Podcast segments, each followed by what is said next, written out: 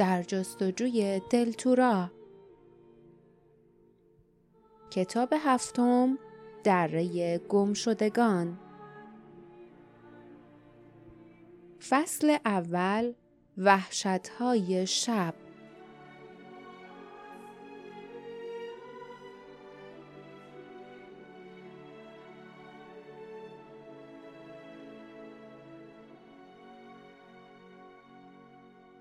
هوا تاریک و همه جا ساکت بود.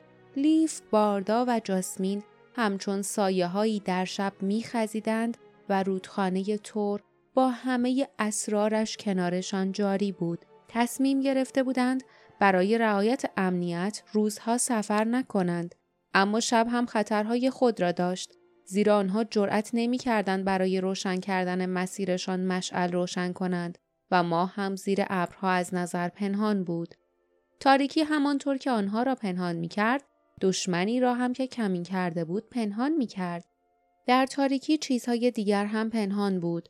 حفره ها، سخره ها، گودال ها، درخت ها، بوته ها و علامت های راهنما هر قدمی که بر می داشتند قدمی به سوی ناشناخته ها بود. می دانستند که جایی در جلو پلی قرار دارد وقتی به آن می رسیدند می توانستند از رودخانه که آن همه غم و اندوه برایشان به بار آورده بود عبور کنند. می توانستند سفرشان را به طرف دره گمشدگان آغاز کنند. جایی که الماس بزرگ هفتمین گوهر کمربند دلتورا قرار داشت. اما در این تاریکی چقدر آسان می‌شد از کنار پل گذشت و آن را ندید. از این رو با آنکه همگی حتی از فکر رودخانه تور بیزار بودند اما کاملا در نزدیکی آن حرکت می کردند. می دانستند که آبهای تیره رودخانه سرانجام باید آنها را به مقصدشان هدایت کند. لیف با یک دست کمربند دلتورا را گرفت که زیر پیراهنش پنهان بود. اما کمربند با همه قدرتی که داشت نمی توانست کمکش کند. همانطور که چشمانش نیز در اثر خیره شدن زیاد به تاریکی خسته شده بودند و یاریش نمی کردند. جاسمین ناگهان آهسته گفت حالا دیگه زیاد دور نیست. همین که جاسمین رو به لیف برگشت، لیف سیاهی نامشخص و کمرنگی را دید. فیلی خود را توی ژاکت جاسمین گلوله کرد و صدای خوابالود و ضعیفی سر داد. کری ساکت بود و روی شانه جاسمین دیده نمی‌شد. پرهای سیاهش در تاریکی فرو رفته بود. باردا پرسید میبینیش؟ جاسمین گفت نه اما بوی مردم و حیوونا رو حس می‌کنم. یادتون میاد پل درست اون طرف دهکده بود. آنها آهسته پیش رفتند و سرانجام خود را میان محوطه بیدرختی یافتند. لی فکر کرد می‌تواند سیاهی دیواری را که در سمت چپش بالا رفته بود تشخیص دهد. شاید روستاییان مسلح که شبها کشیک می‌دادند پشت دیوار گوش به زنگ ایستاده بودند شاید به همین علت دهکده ساکت و آرام بود. آن هم با وجود دزدان دریایی در رودخانه تور و راهزنانی که در سواحل کمین میکشیدند. اگر آنها صدایی میشنیدند نگهبانان به جستجویشان میآمدند و فوری بدون ترحم حمله می‌کردند. آنها از ماجراهای غمانگیز آن سوی رودخانه عبرت گرفته بودند و می‌دانستند که تردید مساوی است با خطر از دست دادن همه چیز. همسفران پیش رفتند، به آرامی راه می رفتند و خیلی کم نفس می کشیدند. تازه به امنیت درختزارهای آن سوی دیوار رسیده بودند که ابرها از روی ماه کنار رفتند و زمین را روشن کردند. نفس جاسمین بند آمد. آهسته گفت چه شانسی آوردیم اگه فقط یه لحظه زودتر این اتفاق افتاده بود باردا به شانه لیف زد و به جلو اشاره کرد لیف از میان درختان پل را دید زیر نور ماه بسیار نزدیک و ساکت بود. گله کوچکی از بزهای موبلند دور پل حلقه زده بود. بعضی ایستاده بعضی نشسته بودند. پل چنان محکم و پهن بود که یک گاری می توانست از روی آن عبور کند. علامت بزرگی کنار پل قرار داشت. حروف روی آن علامت کمرنگ شده بود. ولی لیف هنوز می توانست کلمات را تشخیص دهد. پل کیلک به طرف تورا جایی که آبها به هم می رسند رودخانه براد قلب لیف به تپش افتاد تورا شهر بزرگ غرب که به پادشاهان و ملکه های دلتورا وفادار بود جای ایدئالی برای مخفی شدن وارث تاج و تخت.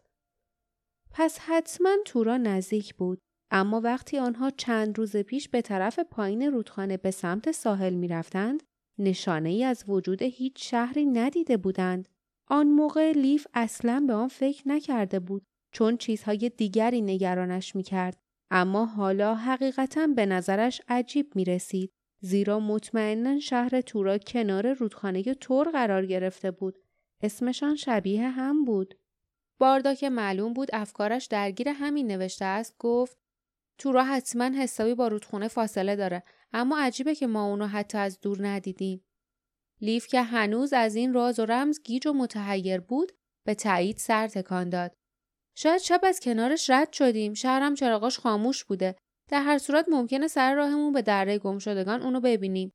جاسمین گفت با خبرهایی که از این شهر شنیدیم بهتر این کارو نکنیم. دست کم نه تا وقتی که کمربند تکمیل نشده.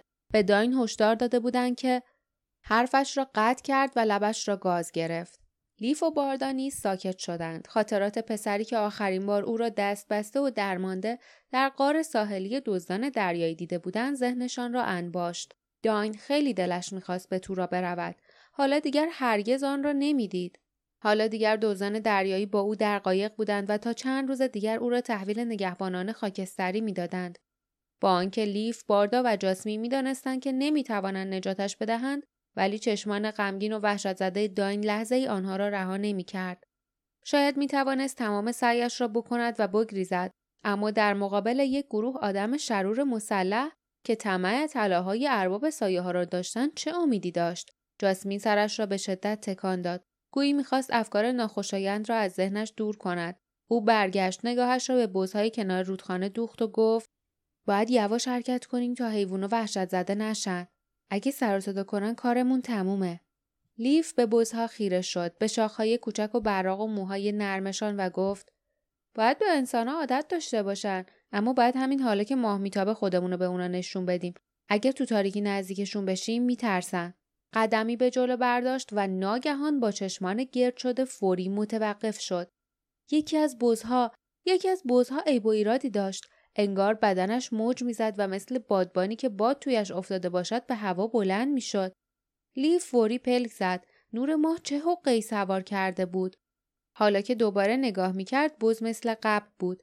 با این حال احساس کرد که باردا بازویش را گرفت. یکی دیگر از بزها را دید که لرزید و تغییر شکل داد و قبل از آنکه به شکل عادیش برگردد سرش را به طرف بالا دراز کرد و بدنش لرزید. بعد فهمید تازه آنچه را که داین لرزش نامیده بود به چشم دیده بود. آهسته گفت اولها اونا اصلا بز نیستن اولن.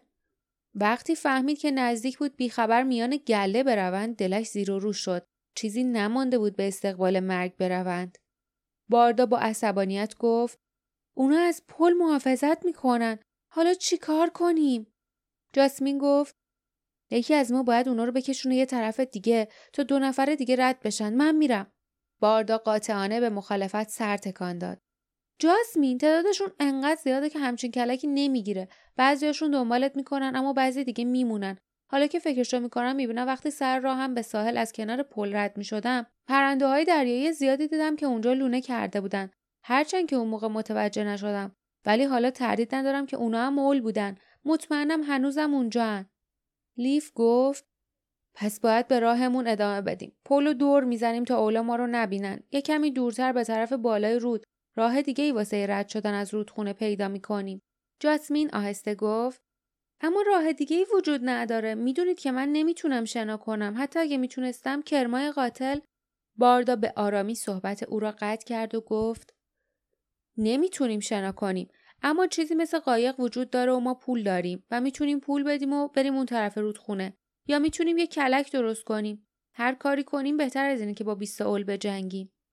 به همان آرامی که آمده بودند برگشتند و از رودخانه فاصله گرفتند. دور پل قوس بزرگی زدند و به طرف بالای رودخانه رفتند.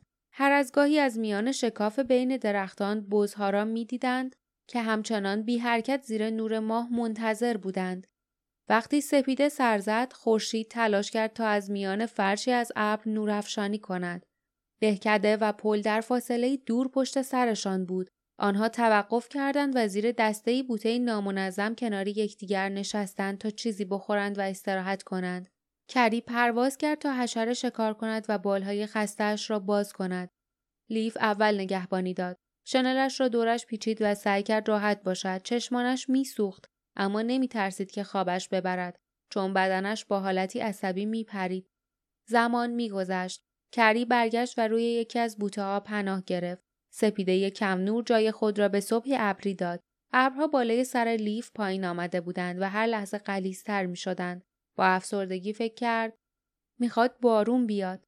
حیواناتی که قبلا از آنجا گذشته بودند در میان گیاهان سبز ردی از خود به جا گذاشته بودند. اما حالا حیوانی دیده نمی‌شد و لیف از این بابت خوشحال بود. در مکانی که اولها پرسه می‌زدند هر موجود زندهی مزنون بود و دوم ادعا کرده بود اولهایی وجود دارند که می توانند شکل چیزهای بیجان را به خود بگیرند. اولهای درجه سه هنر تمام و کمال ارباب سایه های اهریمنی اگر این موضوع حقیقت داشت و چنین موجوداتی واقعا وجود می داشتند پس همین بوتهی که کری رویش نشسته یا ریک های زیر پای لیف هم می توانستند دشمنی مرموز باشند. هر لحظه می توانست تغییر حالت وحشتناکی رخ دهد. هر لحظه ممکن بود شبهی سفید و لرزان با علامت ارباب سایه در مرکز بدنش ظاهر شود و آنها را از پا درآورد. هیچ جا امن نبود. به هیچ چیز نمی‌شد اعتماد کرد. لیف لبهایش را لیسید و با وحشتی که بر قلبش چنگ انداخته بود مبارزه کرد. اما انگار هنوز بدنش میلرزید. دستش را زیر پیراهنش برد تا به کمربند دلتورا که حالا سنگین شده بود دست بکشد. انگشتانش به طرف ششمین گوهر لعل بنفش رفت. همین که انگشتانش روی گوهر قرار گرفت جادوی آن به میان بدنش دوید و لرزشش فرو نشست.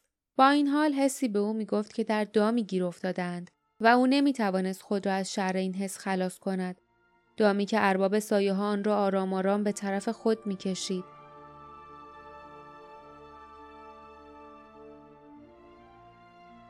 پایان فصل اول